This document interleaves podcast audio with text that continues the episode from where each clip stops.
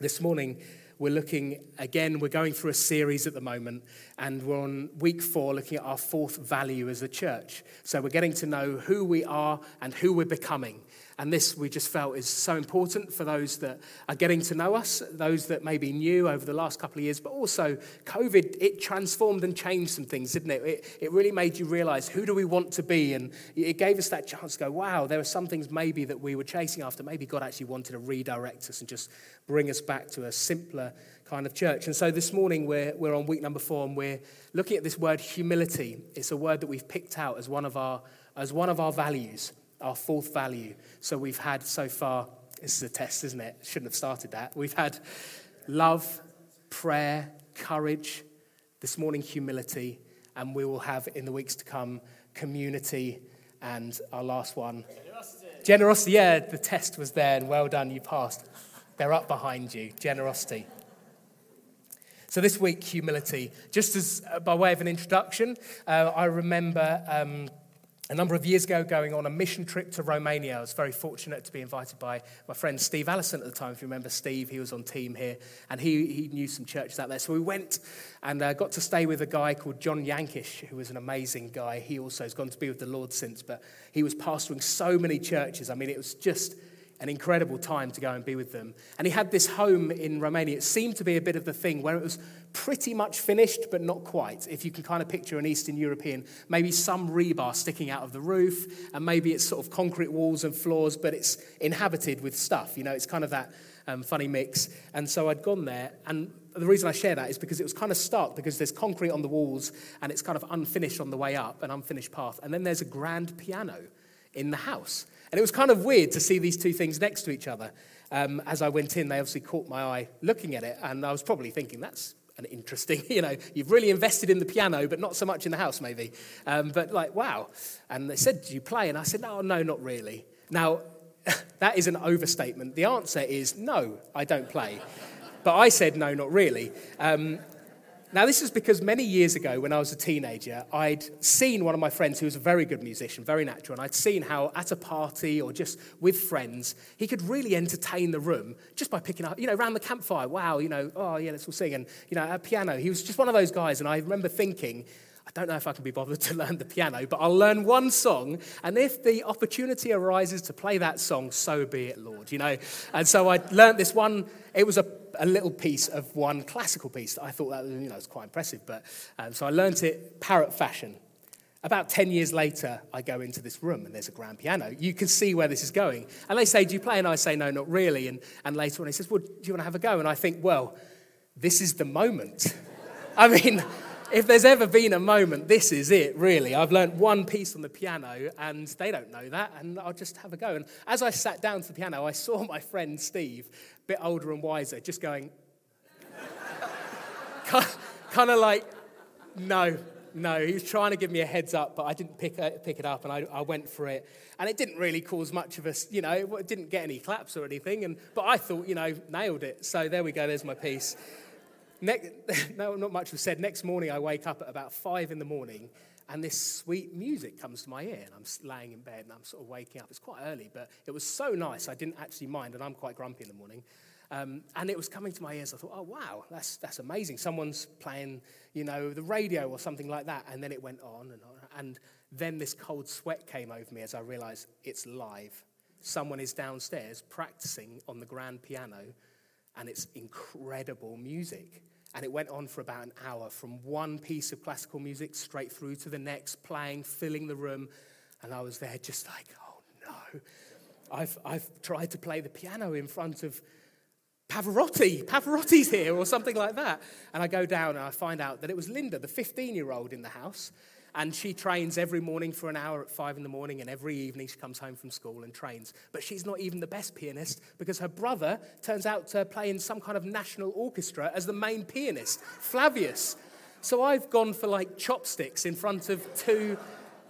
I tell you, humility was given to me at that moment. I was humbled in my bed as I heard the music. If I could have rewound time, it was one of those. I absolutely would have. I would have never said, Yes, I can. I would have said, No, I cannot play. You play instead. And maybe when you think of humility, this value that we're going to look at today, maybe a similarly embarrassing story where you kind of stepped out and then you experienced an uncomfortable, being humbled kind of moment. Did you know that Jesus Christ chose humility? Think of that for a moment. No one found out that he wasn't quite up to mustard and sort of brought him down a peg or two. Instead, he chose to put on humility. The God of the universe, the creator of it all, remained covert during his time on the earth. It even says in Scripture there was nothing about his appearance that would have attracted you to him. If I was coming to the earth, I would have chosen the most incredible form and face and great. And yet he, he just he came in humility, kind of covert. People didn't spot him so often and, and missed him. This is our God, this God who chose to put on humility. He wasn't humbled by us. He didn't come here and then we found out not quite as good as you thought you were, so he was humble. No, he chose this characteristic of humility as something of great value, and it's something prized and given joy to God, not because we could have put him in his place. So today, as we look at our fourth value, humility, I'm, I'm praying we'll see it from a godly perspective, not one of, you know, at some point you're going to be humbled, not like me, but something that actually God delights us to be like, that we would copy him in our lives. And we'll look at the very practicals of what that might look like for us. We're going to read Philippians 2 3 to 8 as our scripture this morning. So if you've got your Bibles, I think it will come up as well. This, just as a bit of introduction, Philippians 2 3 to 8 is an interesting scripture. It has much to tell us on the doctrine of Christ, who he was. It's really, really important scripture.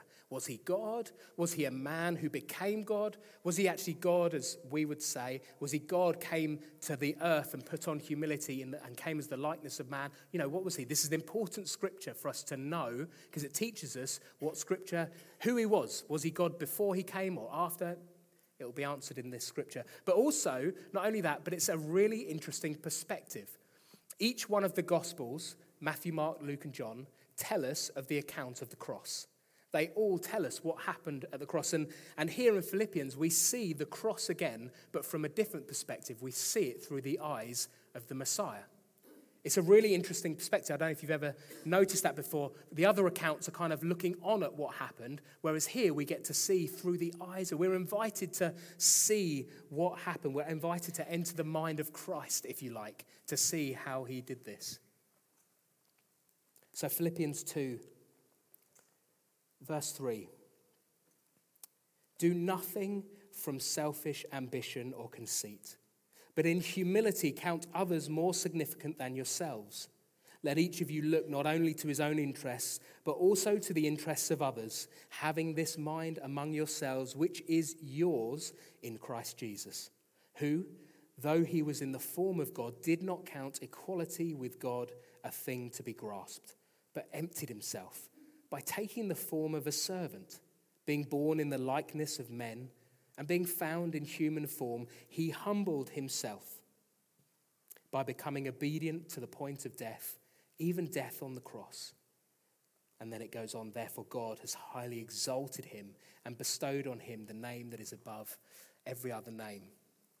Father, I pray this morning, would we catch a glimpse of you Lord, uh, first and foremost, I pray would Christ be lifted up amongst us. Jesus Christ, God who came as flesh, humbled himself, walk amongst us, lived the life that we couldn't live of perfection and beauty, died the death we couldn't die because we are imperfect, and yet you, like a lamb to the slaughter, gave your life for us and then was raised to life again by God the Father. Lord, we pray, Lord, will we catch a glimpse of your goodness and your humility this morning and be inspired to do the same. Amen.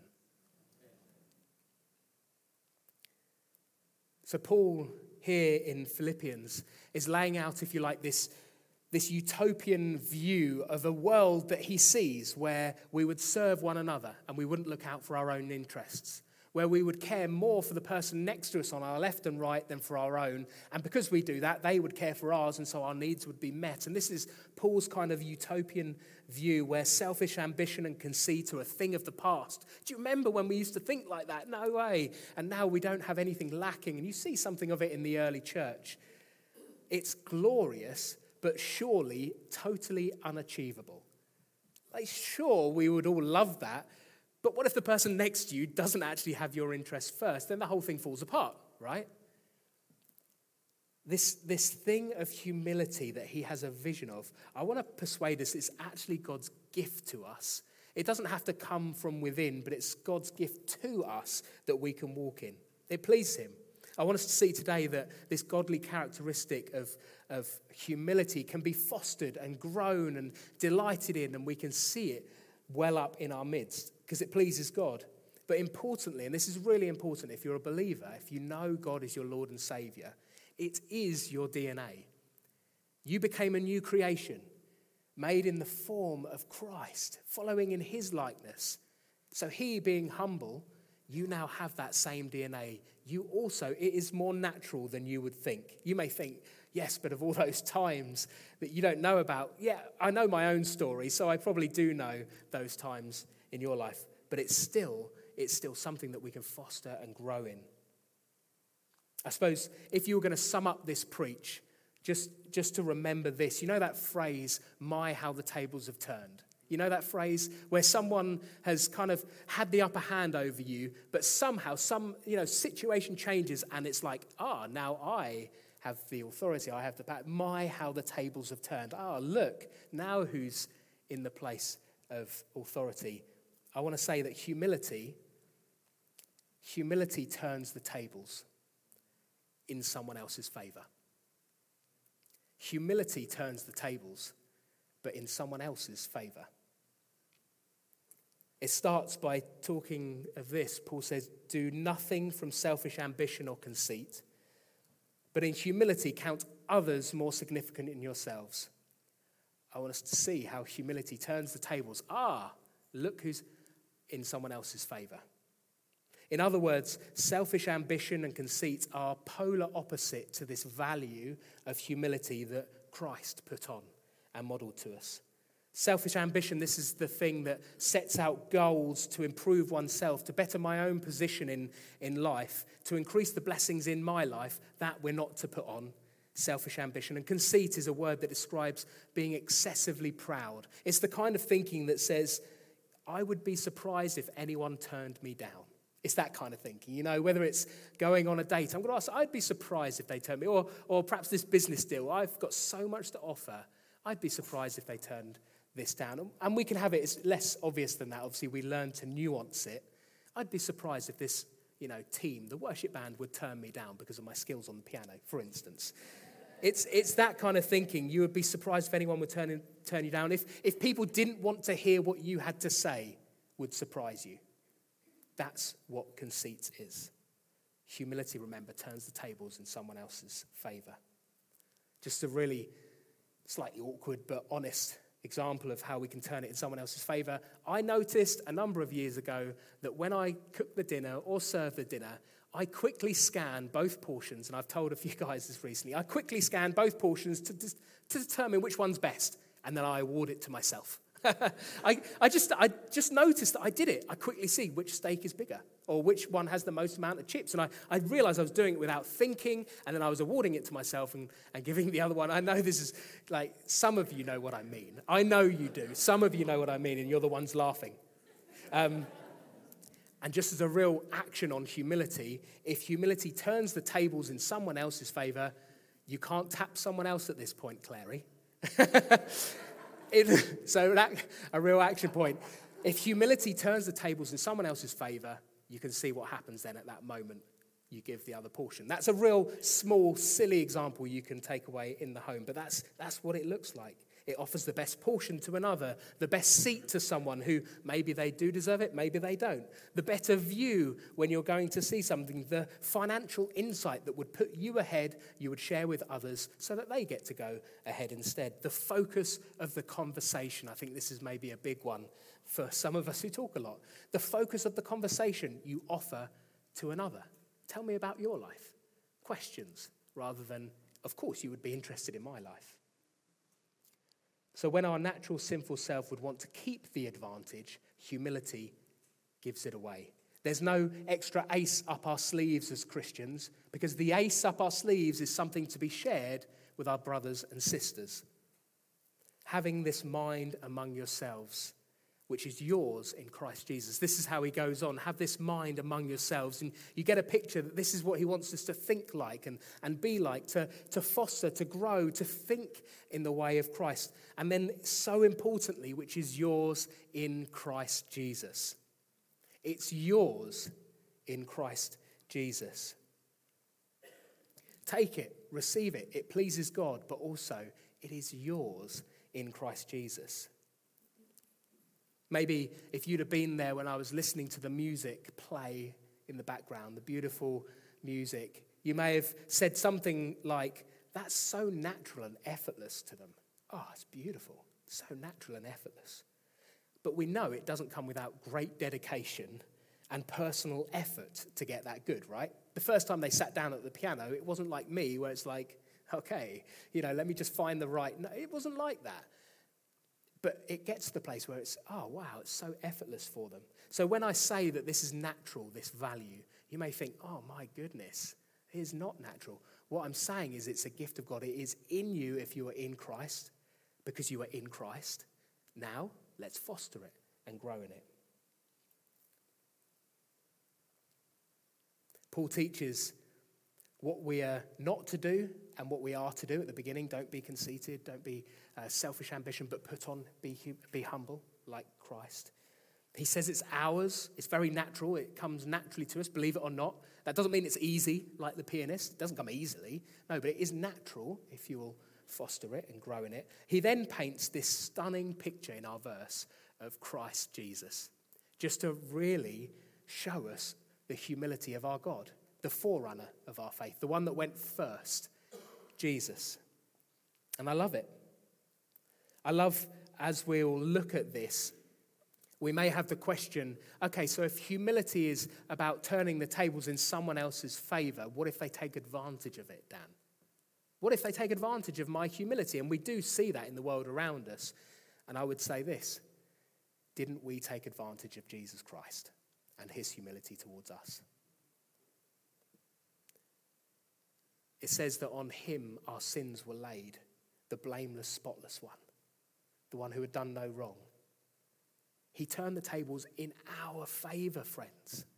He turned it not for his own good, for your good. He turned the tables so that you could see the ace of the goodness of God in your life, not so that he would hold on to it. And then didn't we take advantage of it by going, Yes, Thank you, God. I leave on you my sin and I call you my Lord and Savior.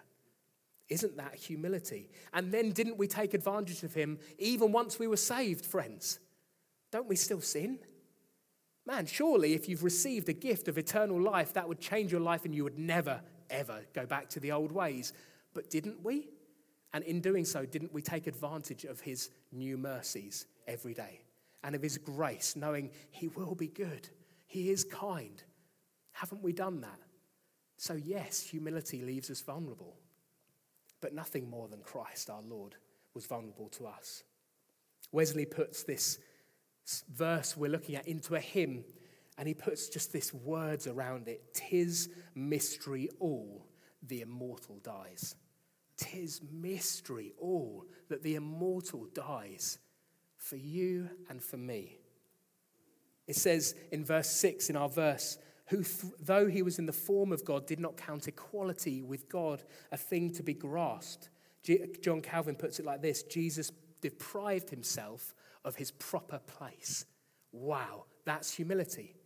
There are some things that you are going through in your life, your roles, your jobs, you've earned them. It's your proper place.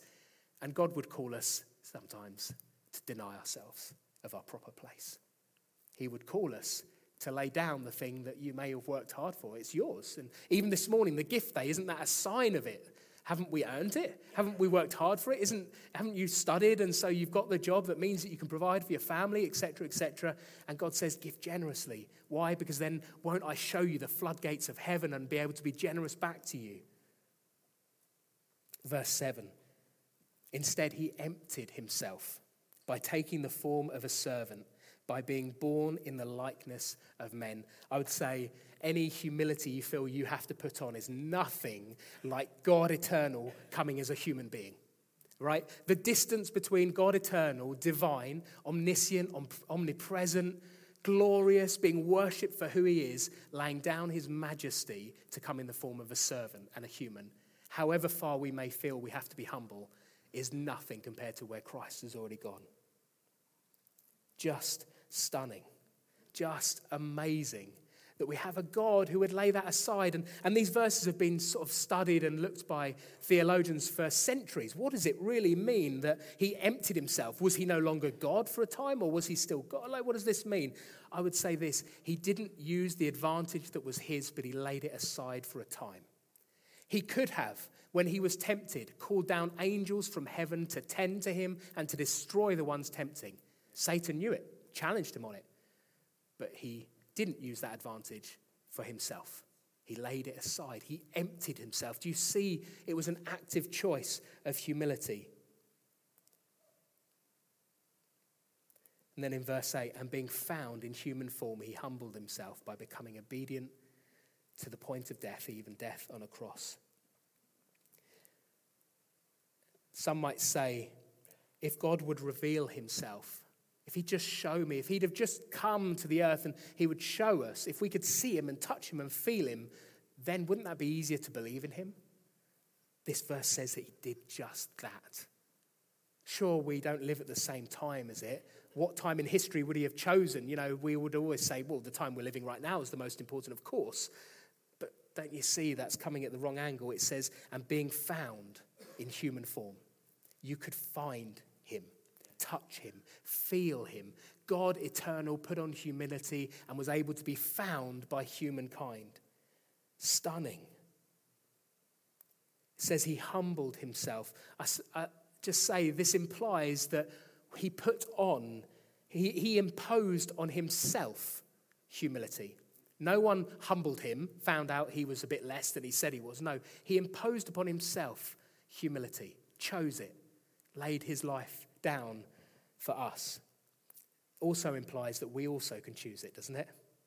We can impose on ourselves humility. I'd say let's do that in the small things, in the plate choices, in the big things. Impose on yourself humility. It's not easy, but in doing so, you will be fostering a Christ likeness of character once I was running on the Worth Way and uh, was keeping a track of my time. I like to be on Strava and, you know, just keep an eye on how am I doing. And I ran past a lady. I saw her from a distance carrying lots of bags on the Worth Way. And they looked heavy. She was stopping every few steps to rest and then pick them back up. And, and I thought on the way up, oh, God, are you calling me to stop and help? I thought, oh no, okay, look, the time, and she's probably, I don't want to make her feel awkward, I don't want to surprise her, it was getting dusk, you know, all the things that we think. So I actually ran past and felt, oh no, I think you do want me to stop. So I stopped and went to speak, but I had to impose on myself. I'm not a superhuman where you're running along and I just want to help every single person. I'm like, I'm not doing that. I have to impose on myself. God, are you calling me to do this? I will impose on myself. There's some serving teams at the moment who are light on numbers. And, and anyone joining, it's not like you, you often have this blinding revelation and you go, oh, wow, I'm going to skip in and serve there. No, it's like, actually, no, this is, comes at a cost. One in three, I'm going to impose on myself to serve others. But this is the very nature of Christ. And if you do, and as you do, you're copying him and walking in his ways. Let's just for the final minutes make this really practical. Remembering that humility turns the tables in someone else's favor. I think really it comes down to whether you view church as to whether you serve here and feel comfortable to as home or as a guest. So if, if it's your house, then haven't you noticed if someone comes in, you don't expect them to sort themselves out, but you serve them. You, it kind of makes sense. Would you like a drink? Would you like me to get you anything? Is there anything I can help with? Is the temperature right? You know, etc., etc. If you're a guest, some of those things seem a bit weird to do. Go in and alter someone's temperature and go to the fridge and do you want a drink while I get myself? Well, you know, all of that's like, it's a bit weird, isn't it? So if you feel like a guest in the house of God, it's, it makes sense that you feel like, like who, who am I to try and help out here? Like, what can I bring? But God says we are all sons and daughters. And I know you may feel like a guest for a time, but what we want to do is we want to see the church as a place of family there's no hierarchy. This morning, as you gave your gift, you don't know if you're sat next to a billionaire or someone with nothing. It doesn't matter in the house of God because we're all sons and daughters. You aren't grandchildren and others are children, and then there's the great grandchildren who are at the back. You're all children of the living God. See this as your house. If someone comes in and it doesn't look like they know where to go or how this all works, it's for us to serve them. Have humility, put on humility. Don't assume that others would serve you. That's the wrong way to look at it. Oh, no one came and said hello to me today. No, go and say hello to others. Serve one another. Live in harmony with one another. Do not be proud, but be willing to associate with people of low position. Do not be conceited. That word came up again. That's Romans 12. Be willing to associate with people of low position. Wow. Doesn't our world want to associate with people of a slightly higher caliber? And, you know, that's always going on. Just the kingdom turns it all on its head. Be willing to associate with people of low position. You're at home. This is the house of God. Please make yourself at home. Get to know one another. Welcome people and serve one another. That's why scripture says that each one has this is part of being humble. It's not because each one, ah, this is my moment to shine. No, as I bring my gift from God, I serve you. The whole point is for the building up of the church. So when you bring a hymn or you bring a prayer or you go and prophesy over someone or you, or you pray for healing for someone, and maybe in a bit we'll do some moving about, as you do that, you serve one another. And this delights God.